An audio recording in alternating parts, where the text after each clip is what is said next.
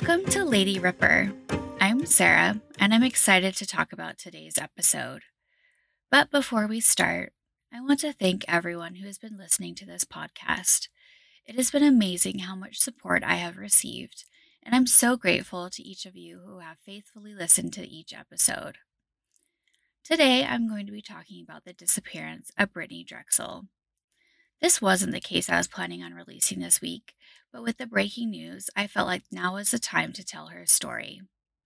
If you listened to the minisode ripped from the headlines, you will know that after 13 long years, Brittanee's remains were finally found, and her alleged killer has finally been arrested.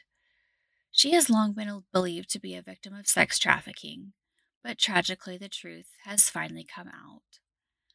I am sure finding out that there is no longer any hope that she is alive is very difficult for her family and friends, and my thoughts are with them as they start to grieve this horrible news. In this episode, I am going to tell you the story of how she went missing and how we got to this point today. If we go back to 2009, Brittanee Drexel is a typical 17 year old teenager in Chili, New York, which is just outside of Rochester. She is a vivacious and spunky young girl. Her family described her as always wanting to be the center of attention. She is a soccer star at her high school, and even though she is only five feet tall and 100 pounds, she is a force to be reckoned with.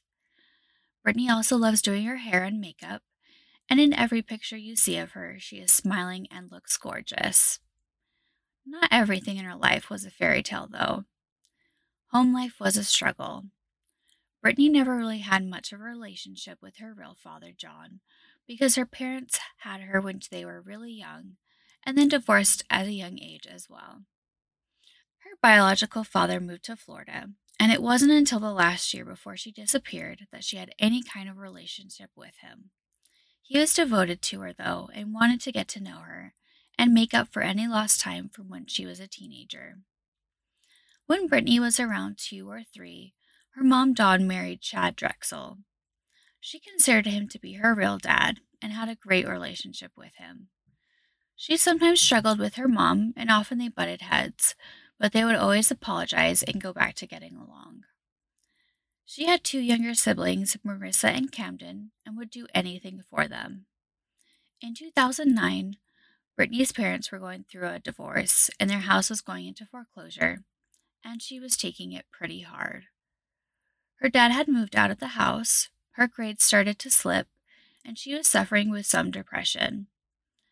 In an episode of Disappeared on the Investigation Discovery Channel, they reported that twice she overdosed on prescription pain pills. Her mom, Dawn, said that she was just reaching out for some help. As winter came to an end, Brittanee knew exactly what would help to get her out of their funk a trip to Myrtle Beach for spring break with some older friends. It was a long standing tradition for Chili seniors to go to Myrtle Beach for spring break. Brittanee's mom, however, immediately says no when Brittanee begs to go. First, she tells Brittanee she did not know the girls going on the trip. They were all seniors and over 18. Brittanee was just a junior and not old enough to be going on a trip like that. Not to mention, there would be no adult supervision on the trip, and she says she just has a bad feeling about it. Brittanee begs and begs and begs to go until it turns into a huge fight, and Brittanee gets so upset she leaves and has her boyfriend John Greco take her to a friend's house. When Brittanee calms down, she calls her mom and apologizes for fighting and asks one last time to go on the trip. The answer is still no, and so Brittanee asks for a compromise. Can she stay at her friend's house for the weekend if she promises to keep in touch via cell phone? Dawn feels like it is a good compromise as long as she can talk to the friend's mom to make sure it is okay. Dawn talks to a woman on the phone and then relaxes knowing that Brittanee was going to go have a good weekend with friends.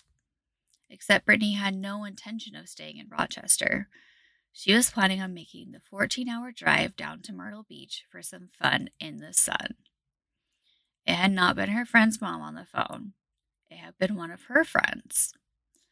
Now, Brittanee's friend must have been very convincing because I feel like Donna is a pretty savvy woman and wouldn't have been duped that easily. Brittanee and three of her friends pack up and make the drive down to South Carolina on Wednesday, April 24th, 2009. She is traveling with Jennifer Oberer, Philip Oberer, and Alana Lippa. She invites her boyfriend John, but he can't go because he has to work.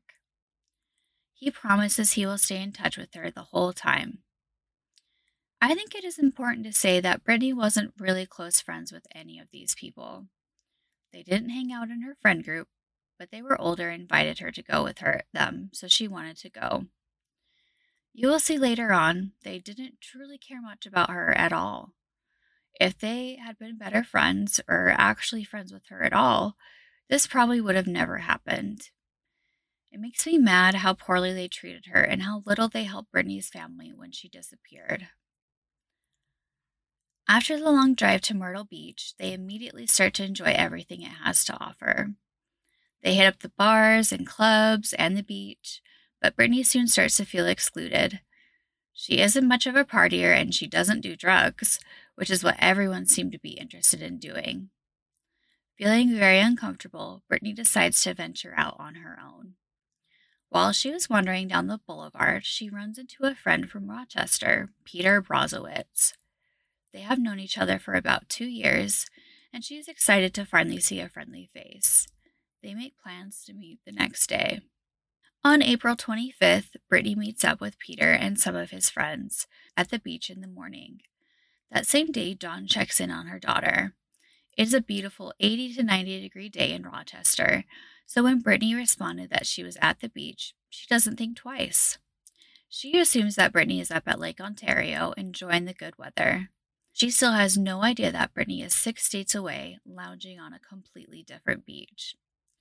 Dawn tells her that she loves her, and Brittanee sends a text saying, I love you too, Mom. I'll see you tomorrow. Dawn has no way of knowing that this will be the last time she will ever talk to her daughter again.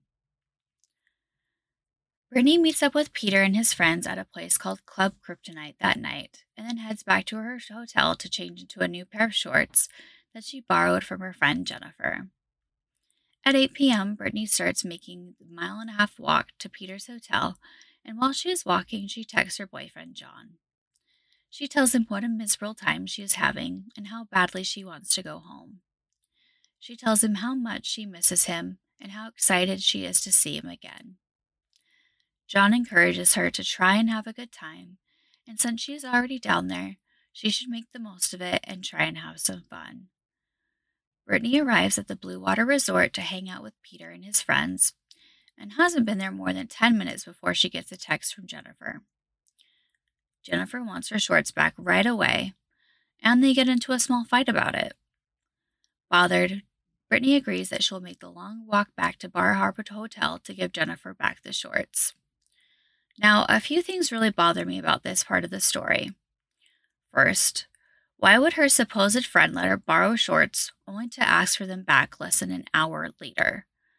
We also find out later that they were actually planning on changing hotels that night and leaving Brittanee alone at the Bar Harbor Hotel. So, were they doing this just to be cruel? I certainly think so. The next thing that bothers me is that Brittanee was hanging out in a room full of guys when she had to turn around to go give the shorts back. By that time, it was almost 9 p.m. It wasn't very late, but she was 17 years old, 5 feet tall, and 100 pounds. She was tiny. Why didn't a single guy step up and offer to walk with her? Also, Peter had a car with him, which we know because Brittanee, once Brittanee turns up missing, Peter and his friends hastily drive home in the middle of the night. Brittanee's friends suck. Not a single one had her back at all. If one single person had stepped up and actually been a decent human being, she probably would have never disappeared. But we'll never actually know. Now, back to the story. Brittanee is walking back to her hotel where she is caught on surveillance camera. This is the last time she is ever seen alive. She is texting John nonstop until suddenly she isn't anymore. Soon, 10 minutes go by, then 30, and finally, an hour goes by without any word from Brittanee. John starts to get nervous. He is always in constant contact with Brittanee, and going this long without hearing from her is very unusual. He continues to text her and ask where she is, and then threatens to tell her mom where she really is at. When there continues to be no response, he makes the tough decision to call Dawn. Dawn is furious when she learns that Brittanee has gone to Myrtle Beach without her permission. But that anger soon turns to fear when she cannot get a hold of Brittanee after multiple attempts. Every possible bad situation is flashing through her mind as Brittanee's phone continues to ring and ring. She remembers that bad feeling she got in the pit of her stomach when Brittanee first told her about the trip, and suddenly she's even more worried. Soon, each call stops ringing and goes straight to voicemail. Dawn tries calling the friends Brittanee drove down with, but Jennifer, Alana, and Philip won't answer her phone calls or voicemails and never even offer to help look for her. Later, when asked why he didn't offer to help or why he didn't walk her to a hotel, Peter just said, I'm not a babysitter. Like I said, not great friends at all. Around 11 p.m. on the evening of the 25th, Dawn calls the Rochester police. Unfortunately, because Brittanee is in Myrtle Beach, which is out of their jurisdiction, their hands are tied and they can't do anything to help. Dawn reaches out to a family friend who lives about three hours away from Myrtle Beach. He drives up there and begins the frantic search for Brittanee. That next morning, Dawn, John, and some friends rush down to Myrtle Beach and file a missing persons report. Chad stays at home to watch over the kids. Once in Myrtle Beach, the police at first tells the family that Brittanee is probably a typical spring breaker who either ran away or who will turn up in the morning. But when they learn about Peter's swift departure in the middle of the night, they immediately get suspicious and start an investigation. They pull surveillance tapes to look for timestamps to corroborate Peter's story about Brittanee leaving to give Jennifer back her shorts. They want to know why he and his friends left in the middle of the night once they found out Brittanee was missing. The boys had left at 2 a.m. in a hurry, leaving behind clothes and their security deposit. Then, when Peter got home, he got a lawyer. Suspicious, right? But ultimately, it leads to nothing and Peter is not named a suspect at that time. With the surveillance tapes being a dead end and her friends having little information to offer, the police decide to pull Brittanee's cell phone records. Immediately, they learned that the last place her cell phone pinged was in McClellanville, South Carolina, which is about 50 miles away from Myrtle Beach. McClellanville is next to the Santee River and is surrounded with wildlife that includes alligators, snakes, and wild hogs. It is a very swampy, uninhabitable area, definitely not somewhere Brittanee would have gone willingly. The only people who would be out in that area are fishermen and locals. The police do an exhaustive search for 11 days, bringing in helicopters, search dogs, sonar, and ATVs. The Hughes Center for Missing Children even get involved with the search. Hundreds of people came out to help search, but Brittanee nor no trace of her could be found. Dawn and the family go back home to Rochester, hoping that someday soon a hint or a whisper of Brittanee will be found. At the end of December 2009, a glimmer of hope peeked through the darkness. Just north of where the initial searches for Brittanee had been, a pair of sunglasses were found. They are sent away for DNA testing, but ultimately are determined to not be Brittanee's due to their lack of mud and wear on them. It is at this time that Brittanee's family begin to think that she might have become a victim of human trafficking. In 2016, the family said that they believed Brittanee was a victim of human trafficking. Human trafficking, especially for sex, has become a huge problem in the U.S. In fact, Horry County, where Myrtle Beach is, is the number one county in South Carolina for human trafficking. There has been 139 cases in South Carolina this year. Dawn even sets up Brittanee's Little Angels, which is a nonprofit organization that fundraises for victims of human trafficking and families with missing family members. Dawn said this about the foundation I want something that can carry on her legacy so that no one ever forgets her. The Myrtle Beach police, however, don't believe that Brittanee is a victim of human trafficking. A representative for the department said, Anything is certainly a possibility until we know exactly what happened, but there is no evidence that to show that human trafficking has occurred. While there are differences of opinion about whether Brittanee is a victim of human trafficking or not, her case remains open, but goes ice cold. On April 9, 2010, the police announced that they have three to four persons of interest in the case, but do not release any further information about them. They also announced that they believe Brittanee to be deceased, but will not go into details about why they believe that to be the case. Video footage of Brittanee is also released to the public. It had been taken by a college student that Brittanee had met while in Myrtle Beach. They had hung out together for several hours before she ran into Peter on Oceanside Boulevard. The video does not generate any tips, unfortunately. The case goes a couple years without any leads until August 2011, when convicted sex offender Raymond Moody is declared a person of interest. In 1983, he kidnapped and raped eight year old Carrie Harding. She was walking to school when a man grabbed her by the hair, put his hand over her mouth, and pulled her into his car, then sexually assaulting her. He admitted to raping Harding and six other young girls. Moody was given a 40 year sentence, but only served 21 years of it. In 2011, a search of his hotel room was conducted, but nothing pertaining to Brittanee's case was found. Nothing else was said at the time about why he was considered to be a person of interest. Brittanee's aunt, Carrie Drexel, said this about the investigation into Raymond Moody. There is evidence out there that it is more than just one person. Yes, I understand the past things of what he has done, but there is no evidence or anything that was found at all. There are other persons of interest that they are not looking into thoroughly. Now, I want you to remember this name as it will come back to haunt us in a very major way.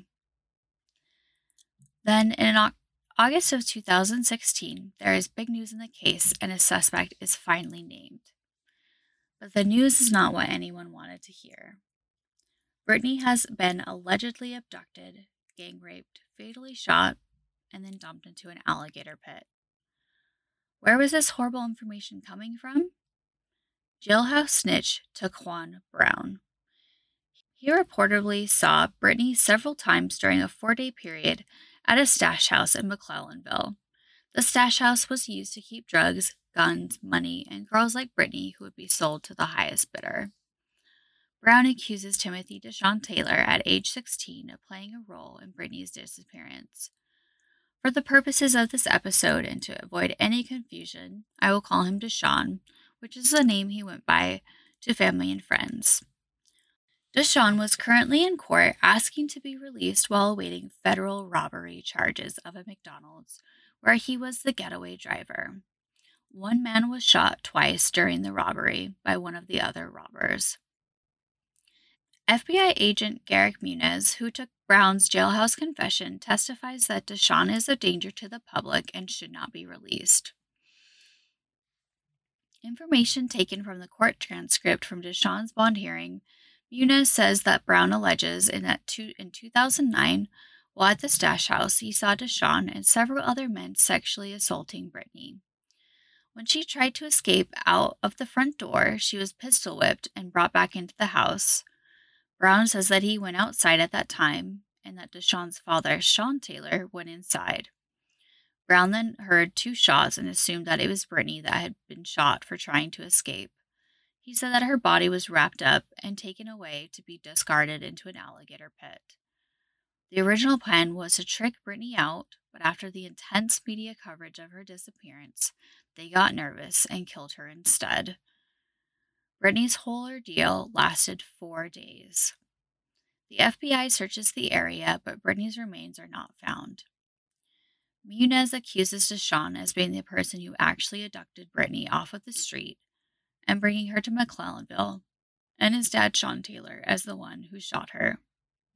Now, something I found really interesting in the court transcripts that I hadn't found anywhere in my research was that Deshawn only has one arm.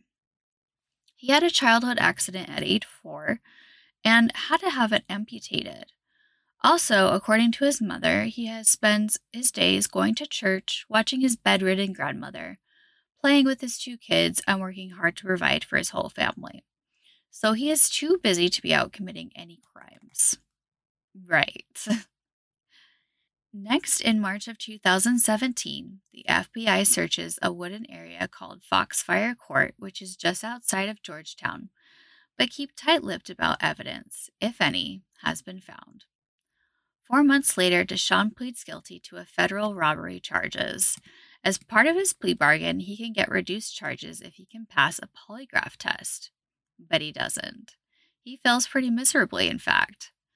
When asked if he knows who was involved in Brittanee's disappearance, he says no. Then he asked if he ever saw Brittanee in person, and again, he answers no. Both times the machine said he was being deceptive, and Deshaun ends the session. In 2018, Deshaun is released on bail pending a U.S. Supreme Court decision about the ruling to allow dual prosecution of the same crime. You see, there is a rule called double jeopardy, or the law that you can't be prosecuted for the same offense more than once. Deshaun had already been charged and convicted on the state level for the McDonald's robbery.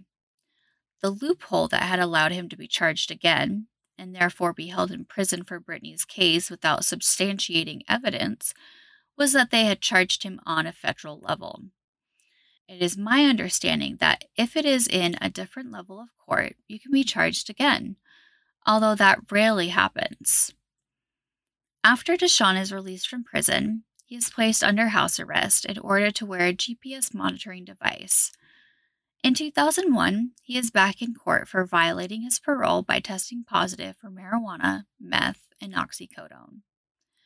His mother pleaded on his behalf, saying, Please stop associating him with Brittanee Drexel. It has not been proven that my son did anything with this young lady. The case goes cold until May 4th, 2022.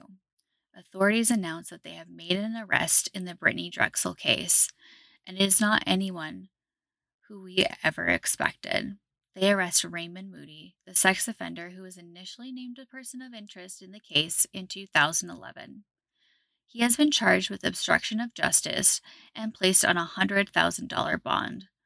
No other details are made public as to why his name has suddenly reemerged in the case. Eight days later, on May 12, 2022, just one week ago at the time of recording this episode, authorities announced that remains have been discovered in Georgetown. It is two and a half miles away from where Moody had been living in 2009 when Brittanee disappeared. On May 16th, officials identify the remains to be those of Brittanee Drexel, and Moody is formally charged with murder, rape, and kidnapping. He is remanded without bail into custody. This is tragic news to the friends and family of Brittanee. It has been a long 13 years of searching, waiting, and hoping for everyone. In a news conference, Dawn Drexel says, This is truly a mother's worst nightmare. I am mourning my beautiful daughter, Brittanee, as I have been for 13 years. But today it is bittersweet. We are much closer to the closure and the peace that we have been desperately hoping for. She ends her statement saying, Today marks the beginning of a new chapter. The search for Brittanee is now pursuit for Brittanee's justice. Details about how Brittanee disappeared are still vague at this time, but authorities have said that they believe Brittanee was abducted right off the street and taken to Santee River, where she was sexually assaulted, strangled, killed, and then moved to Old Town Avenue, which is in Georgetown County. Police didn't indicate why Moody initially came across their radar in 2011 as a person of interest. They just said that there was not enough evidence to make him a suspect. They said they were able to get inf- evidence needed to arrest Moody from tips and leads that they received recently. The FBI has announced that Deshaun Taylor is no longer considered a suspect in the disappearance or murder of Brittanee. Taquan Brown admits to the FBI that he concocted the whole story. He changed, his story changed more than once, saying at times that he saw Brittanee on three to five different occasions. He even claimed to have witnessed her actual murder. Upon learning about Moody's arrest and the discovery of Brittanee's remains, Deshawn's family holds a press conference and says, He has been legally cleared of these accusations, and the public is now learning the truth, but the damage has been done. His name and face will forever be linked to Brittanee Drexel because of a lie. That pain is beyond words. We're not relieved, we're enraged that it took this long. I'm curious if his federal robbery charges will be dropped now, since the main reason he was charged was because of his alleged involvement in Brittanee's disappearance. I guess we'll just have to wait and see how this plays out. There are so many what ifs in this case. What if she had had better friends and wasn't alone that night? What if Peter had given her a ride? What if her boyfriend had gone with her to Myrtle Beach? What if Moody had stayed in prison all these 40 years? Would any of them have made a difference, or was she destined to have the same fate? We will never know, I guess, but it's an interesting thought. Brittanee was 17. She did something a little or a lot rebellious, it depends on your opinion. She was only looking to escape from the sadness and drama at home, and the worst thing possible happened to her. She met a monster of the worst kind who should have never been let out of prison to begin with. I can't Im- imagine what her last moments were like, and I'm sure there is still much of her story left to tell. Dawn and Chad Drexel are planning to have celebration of life memorials in both Rochester and Myrtle Beach. They want Brittanee to be remembered as a bright and spirited young woman with a heart of gold. Now that we know at least who killed Brittanee and have found her remains, were you surprised at who actually did it? I know I sure was. I know for the past several years, I have, as I've followed the case, I've always wondered why they just haven't arrested Deshawn for her murder, because it seemed pretty clear to me that he was the one who did it. But I guess it goes to show that you can never trust jailhouse informants. I don't know why some mess with other people's lives like that and accuse them of things like murder and rape. Did Taquan Brown have some personal beef with Deshawn? He deserves his prison time for the the crimes that he has committed, but he just definitely did not deserve to be labeled a murderer and a rapist when he never even met Brittanee. Um, I'm not going to post any pictures of Deshawn on the Instagram t- uh, today because I don't want to further perpetuate the idea that he has any involvement in this case. Now, let's go on to Raymond Moody. Where the heck did he come from? So little information is out there about him right now. I'm sure reporters are lined up to get exclusive interviews with him. I just really want to know why he crossed their radar twice and why the first time they moved on from him. I also want to know how he got Brittanee into a car with him. Did he forcefully take her? Did he tell her that he was a talent scout looking for models? She was into amateur modeling and might have gotten to a car if Someone told her that they were looking for someone for a photo shoot. I I feel like if you tried to force her into a car, she would have fought back because even though she was 5'2 and only 100 pounds, she was like a ferocious, ferocious little little girl. Um, I'm 5'2 and I can put up a pretty good fight um, when I need to. Even if she fought back, though, he must have overtaken her, and that's just a sad thought. If there's a trial, then maybe we'll get these answers. I don't I don't know. Maybe he'll take a plea deal and spare the family a trial. We can only hope that. Now, I don't want to be insensitive to the family by demanding they share all the intimate last moments of Brittanee's life at this time. Let's let them give time. Let's give them time to grieve because we know that what's coming next in the upcoming months and years with trials and more media coverage it's going to get even more difficult. Um, let's keep them in our thoughts and and be grateful that Brittanee has been found and that they can finally start to grieve. Thank you for listening today about the disappearance and murder of Brittanee Drexel. Please follow me wherever you get your podcasts. You can also follow me and check out pictures about the case today on Instagram at Lady Ripper Podcast and my Twitter at Lady Ripper Pod. Tune in later this week for a new mini-sode of Ripped from the Headlines where I talk about true crime news you might have missed. Bye!